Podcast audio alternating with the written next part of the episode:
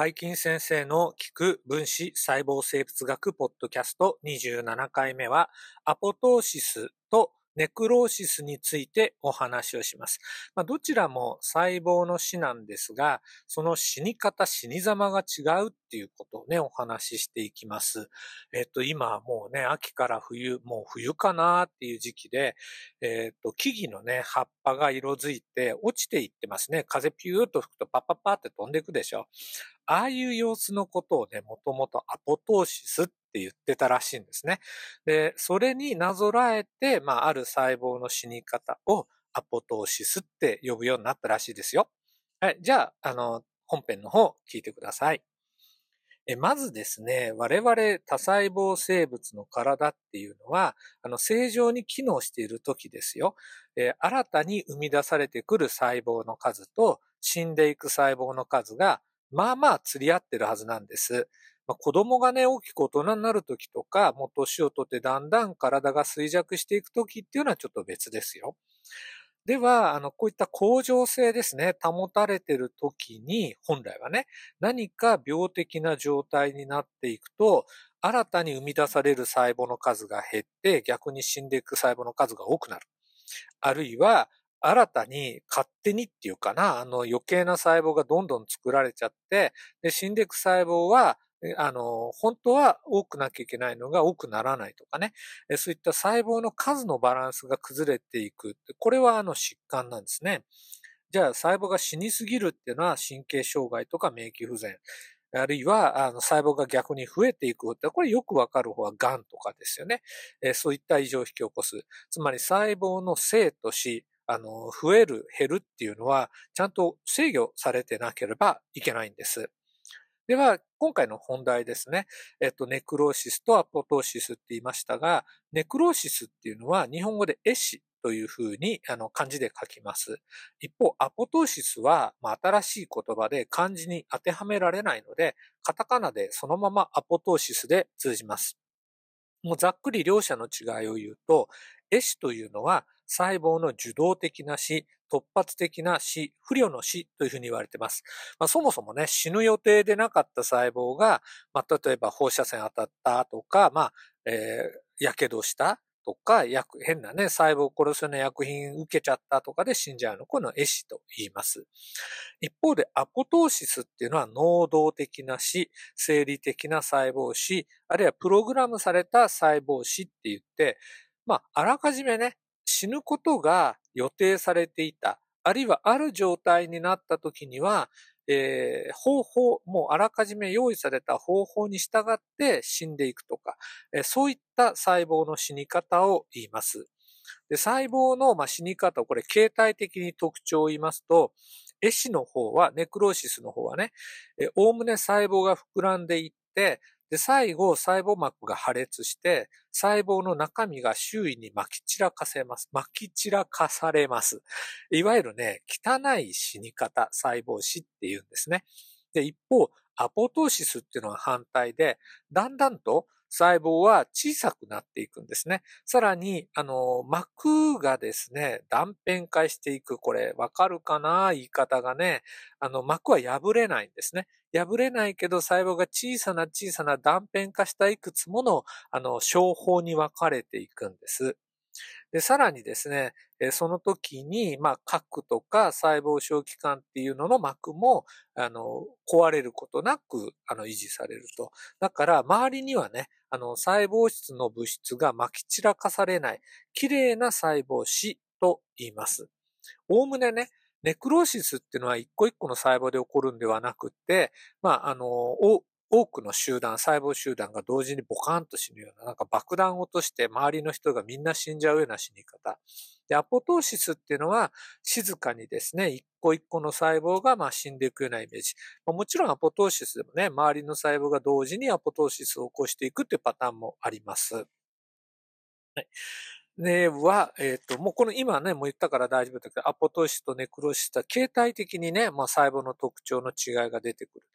で、例えばですね、皆さんでな、腐ったみかんとか腐った野菜とか見て黒くなってたりするでしょ？あれはね、ネクローシスだよね。で、それから、あの、皮膚の、例えば病気ね、感染症とか炭素とかそうですがね、黒くなっちゃったりするようなのね、あれは組織が壊死してる、つまりアポあの細胞レベルで言うと、えネクローシスを起こしてるんだよね。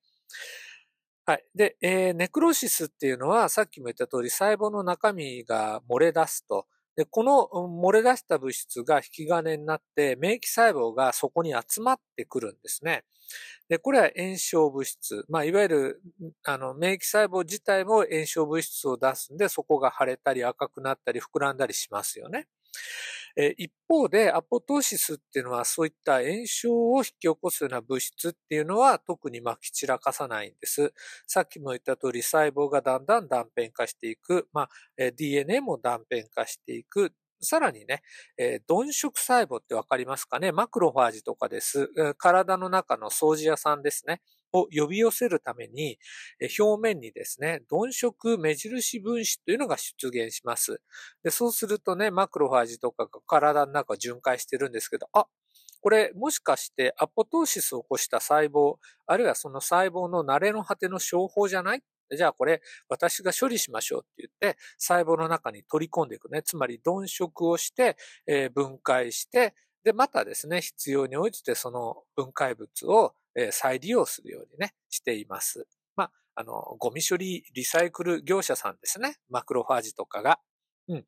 で、このアポトーシスっていう仕組みは、えっ、とですね、普段の体の全体的なね、細胞の、ま、維持をしているっていうことと、それから発生分化ってわかりますか ?1 個の受精卵が細胞分裂して大人の体になっていく過程で、えっ、と、例えばですね、人の胎児の場合ね、指とか足できていく過程で、お魚さんみたいなあの形やイモリみたい、カエルさんみたいな形からだんだん哺乳類みたいな形に体内で変化していくんです。すると、イモリとかカエルって指と指の間に膜みたいな水かきみたいなのがあるじゃない？これが赤ちゃんの時、あの、胎児の時にも名残としてあるんですね。で、このまま生まれてくると、まあもしかしたら水泳すごい速くなっちゃうかもしれないけど、指の使い方としてはちょっと不具合もあるじゃない？だから、えっ、ー、と、赤ちゃんとして生まれてくる前に、まあ、5本指がね、それぞれはっきりわかるような、指と指との間の膜のね、細胞が消失するんですね。これ、アポトーシスによって、それぞれの、あの、この指の間の膜の細胞が消えていくんです。それから、あの、まあ、生まれてきた後の話ですね、えー、体がだんだん成長して大人の体になった後でも、えー、必要に応じて細胞が複製、あの、あ、分裂をする。あるいは DNA のね、複製したり、もしかしたら、あの、放射線、紫外線、化学物質で DNA とか染色体に損傷が生じるかもしれない。で、そんな場合に、不具合を起こすと、もちろん修復を試みるんですが、これはダメだなと。修復できないなっていう細胞は、アポトーシスを起こして、まあ、自らですね、死んでいくんですね。でもしこの仕組みが正常に働かないで、その異常細胞が仮に細胞分裂を繰り返してしまった場合、えー、ひょっとすると癌細胞になっちゃうんですね。これ困りますよね。だから、癌細胞とか生み出さないために、このアポトーシスっていう仕組みが働いています。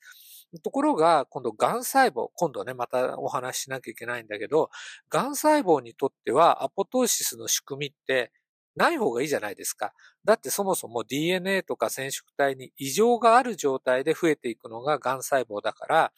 その異常にいちいちケチをつけられて、アポトーシスするぞっていう仕組みが働いちゃうと困るのね。だから癌細胞ではアポトーシスっていう仕組みが働かないように、まあ、勝手に癌細胞が変えちゃってるって言ったらいいかな。な状態になっています。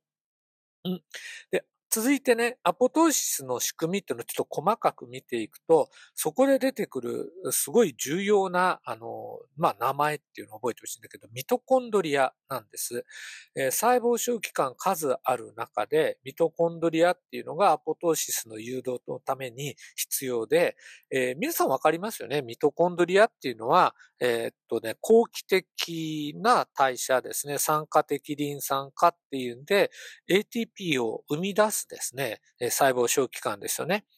で、これは内膜と外膜に分かれてるって構造についてはね、今日ちょっと詳しいことはあんまりいませんが、後でどっかで調べておいてください。ミトコンドリアの表面に、えっと、バックスとか、えっと、BAK っていう膜タンパク質が、存在していて、これ通常状態だったら、あの、ぼっちでね、それぞれあの膜の上にあのばらけてるんです。ところが、えー、DNA の損傷など、えアポトーシスを誘導するシグナルを受けると、えこういった膜状のバックスなどの因子が集合してきて、え外膜状にね、穴を開けるような管状のね、構造を作るんです。すると、ミトコンドリアの内膜と外膜の間に存在しているシトクローム C、えというタンパク質がですね、えミトコンドリアの外に漏れていくんですね。でシトクローム C は、細胞質に存在しているカスパーゼっていう分解酵素の、まあ、仲間ですね。これを活性化します。すると、いろんなカスパーゼの働きによって、細胞質の中の物質がどんどんどんどん分解されていく。これがアポトーシスを、まあ、引き起こす大きな要因なんですね。で、シトクロムシってなんだっけって、あの、習いましたよね。えー、電子伝達系に関与するタンパク質ですね。大丈夫ですね。えっと、それからカスパーゼについてはいろんな種類があるんだけど、えー、その中でも、えー、最初にですね、働くカスパーゼっていうのがあるんですね。えー、シトクローム C が漏れてきた、じゃあその漏れてきたカス、あのはい、あの、シトクローム C によって、アポトソームという、えー、まあ、これ特殊な装置が活性化します。このアポトソームを構成するカスパーゼがカスパーゼ9と呼ばれる最初のきっかけを作るカスパーゼなんですね。じゃあ、アポトソームは活性化すると他のカスパーゼを順次、えーと活性化していって、で、最初は少ない分子しかないんですね。活性化したカスパーゼが。だけど、次から次へ、まあ最初のきっかけを元にして、いろんなカスパーゼが活性化していくんで、で、こういうのをね、あの、エフェクターカスパーゼっていうんですが、それぞれが、あの、標的タンパク質を分解します。すると、DNA の断片化とか、え、核の断片化とか、細胞の断片化が引き起こされていくんです。はい。で、あとね、もうちょ、詳しくなるからあんまり言ってもしょうがないかもしれないですが、アポトーシスっていうのは、今みたいな内部的なものね、DNA の損傷の他に、外部から、えー、例えばですね、免疫細胞がやってきて、お前ちょっと異常だからお前アポトーシスして死ねや、なんていうようなね、シグナルを受けてアポトーシスが誘導されることもあります。で、特にですね、ここでちょっとあの、疾患と絡めて教えておきたいことがあるんですけど、えー、さっき出てたね、あの G1 チェックポイントっていうのを、まあさっきじゃないな、さっきの、えー、ポッドキャストで言ったような、えー、細胞周期の中に G1 チェックポイントっていうのがあって、で、ここで DNA 損傷があると P53 という因子が細胞周期を止めます。で、止めてる間に DNA の修復を試みるんですが、失敗してしまった場合に P53 がこの細胞に見切りをつけてアポトーシスを誘導します。で、どういう仕組みかね、ちょっと詳しく言いますと、普段ですね、P53 はあの、不活型です。あの、働きません。で、細胞周期ね、えー G1 期特に異常がなければ、P53 はプロテアーゼによって分解されてしまって、次の細胞周期のね、S 期に移行できるんですけど、もし G1 期のうちに DNA 損傷があった場合、まあ、それが、あの、監視してるタンパク質があるんですけど、すいません、DNA 損傷してますって P53 に、えー、これを伝えに行くと。で、P53 は、不活型の時はリン酸化されてないんですが、えー、アポ、あのね、DNA の損傷してるっていうのが分かると、リン酸化されて活性化して安定化します。で、その安定化した P53 は、えー、P21 っていう遺伝子を誘導します。あれ ?P21 ってなんか P21。うん、なんか聞いたことあるなっていうな、あの因子なんですけど、えー、P21 っていうのはズバリ前回やったね、サイクリンディペンデントキナーゼインヒビターですね。細胞周期を回すために必要なサイクリン、サイクリン依存キナーゼの複合体に作用して、その働きを止める。だから、P53 はこの P21 を使ってね、細胞周期を止めることができるんです。で、細胞周期を止めてる間に、また別の因子がえ活性化されてえ、DNA のね、修復を試みるんですね。で、もし修復ができたらえ、P21 がえサイクリン、サイクリンディペンデントキナーゼ複合体から外れて、細胞周期がえ復活します。再開します。で、もし、治せなかった場合ね、DNA の修復が治せなかった場合も諦めちゃって、えー、細胞周期を止めたまま、今度はアポトーシスを誘導します。てな具合でいいですかね ちょっとあの、なんか怪しい、あの、説明になってるかもしれないですけど、えー、今日はここまでで勘弁してあげましょう。で、次回はですね、えー、腫瘍、癌についてお話をします。ここまで聞いてくれてありがとうございました。バイバイキーンパ。